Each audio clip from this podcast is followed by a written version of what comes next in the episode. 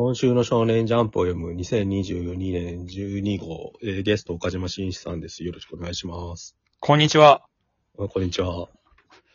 はい、やっていきましょはい。えーはいっと、まずその1はですね、あの、今週の注目作ということで、う。はいはい。何か喋ってみたいと思うんですけれど、新連載が始まりました。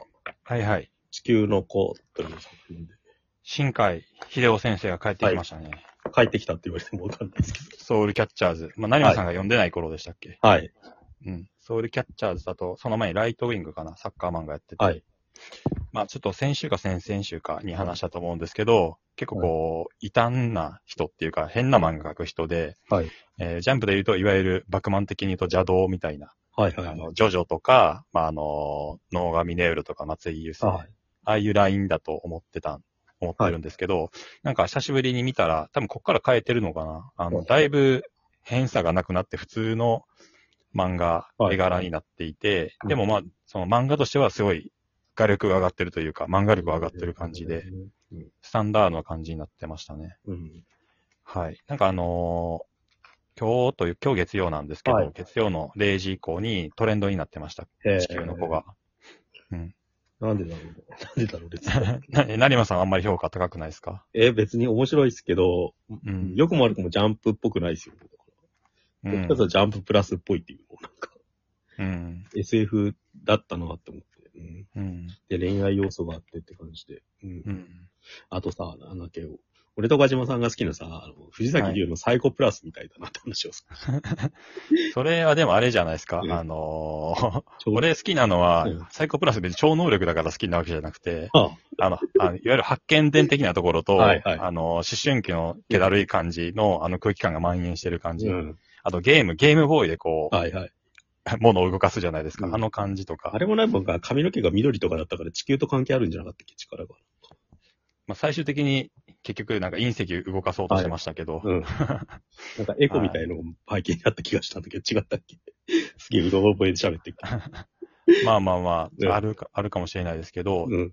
まあ、とりあえずあらすじだけはい。言うと、まあ、ボーイミーツガールものでまずは始まるんですけど、まあ、男の子が車ひかれそうになったところに、うん女の子が急にやってきて、うんなんか変な能力で、うん。まあね、後で念能、念、念念動力？念、動力。念、念動力はい。で、まあ、サイコキネシスですね。はいはい。で、救う、救ったっていう。で、あのー、別れ際に、まあ、よくある、あのー、記憶を消してはい。去っていくみたいなやつ。メメインブラックでしたっけ？ああいう感じで。はいはいはい。なんだけど、どうしても男の子が忘れられなくて、思い出してしまって、ではい再会して、で、女の子の方も本当はそういう組織に所属していて、あの、まあ、地球の平和を暗に守ってるみたいなうん。国、世界的な組織なのかちょっとよくわかんないですけど。で、なんで本当は記憶を消さないといけないんだけど、もうどうしてもこう会いたくて、会ってるうちに付き合うことになって、で、結婚して子供が生まれて、うん。したら、その、地球に隕石が、あの、接近してると。これを救うためにはもう、このね、この、この子の念能力で、うん。軌道をずらすしかない、破壊するしかないみたいな感じで、うん。絶対に帰ってくるみたいな約束をするんだけど、もう自爆めいたことをしないと結局や、助けられなくて、バーンって爆発して隕石とともに平和が守られたんだけども、最終ページぐらいでうん赤ちゃんがまあ生まれていて、この二人の子供がいるんですけど、その赤ちゃんがなんか指先で隕石の破片かな、はいはいはいをくるくる空中で動かしてる。あ、この子にも遺伝していた。うんっていうところで、ちょっと今週は終わってるっていう。この子が多分主人公になってくるんですかね。来週だから結構成長して、うん。その表紙の男の子かなにはいなってるのかなっていう気はしましたけあ、ど。男の子か。なるほああ、あ、そっか。これ表紙が、表紙多分この、ど。あ、男の子ですね。うん、じゃないかな。多分、うん。なんか、このお父さん。はい。じゃないかもしれないですね。表紙描かれてるのなんかわかんないですよね。1話でここまで進めちゃうってことは、もう、ものすごいね、なんか歴史ものみたいになる可能性もあるって。まエデンの、うんうん。あの、遠藤博樹はい。のエデンの第1話もそんな感じですよね。最初。うん。はいお父さん描いてて、そうそう。2回目以降かな？は、なんかその子供をキャラクターより状況の描き方の方がメインにある感じがするから、うん。どうするのかなって思うけど、だからた、この間のジャームプラスのタコピンの現代とかもそうだけど、今って、うんなん。か人気キャラクター作って延々と引っ張るっていうよりは、本当綺麗にまとめることをみんな考え出してるじゃないですか。うん。作者が。なんかうん。うんだからそ、これもなんかそんな感じになるのかなって思いますよね。うん。あんまりなんか続くイメージがないというか。うん。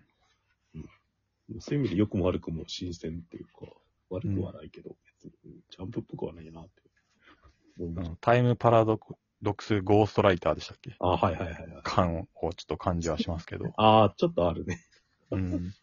あでも、し新海先生は本当にちょっとうん奇才だと思うんで、うん。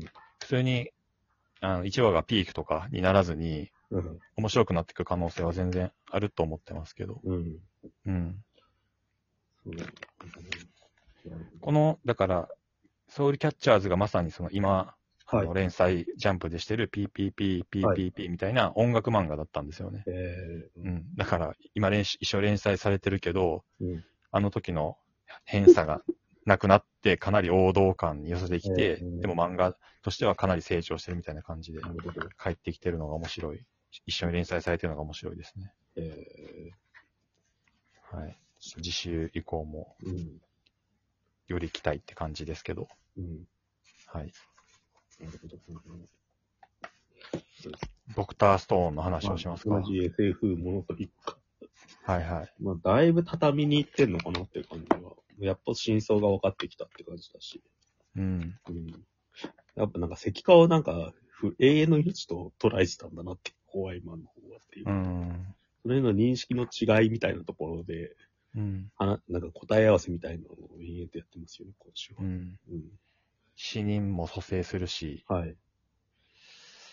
あ、だからなんか今までのシーン、謎だったシーン一つ一つの絵解きを全然わざわざしてってる感じがして。うんう。ん。あ、もうこれは本当終わるなって感じ。うん。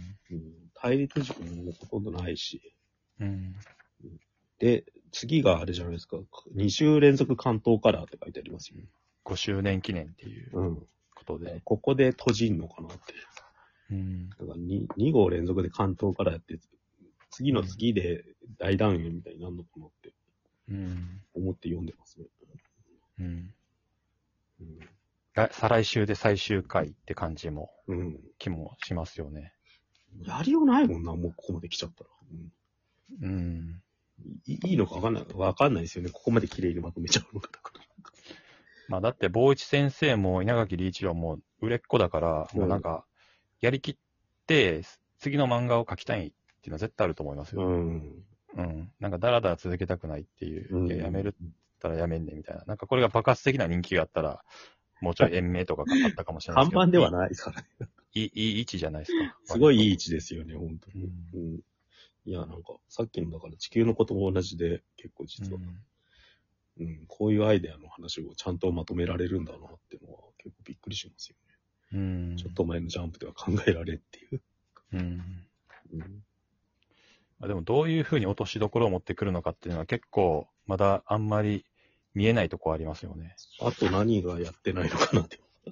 交渉しようぜって言い出してるけど。宇宙中がそそるでこれはって最後っていうじゃないですか。うん。うん。な、何が対立軸なのかが分かりづらいですよね。うん人間の進化が遅いって話。ホワイマンが考えるほどには。ホワイマン、だから、これが、まだ、その、に人類なのか、まあ、地球の人類かどうかわかんないですけど、がか開発したものなのか、それとも自然発生的に生まれてきたものなのかっていうのもうん。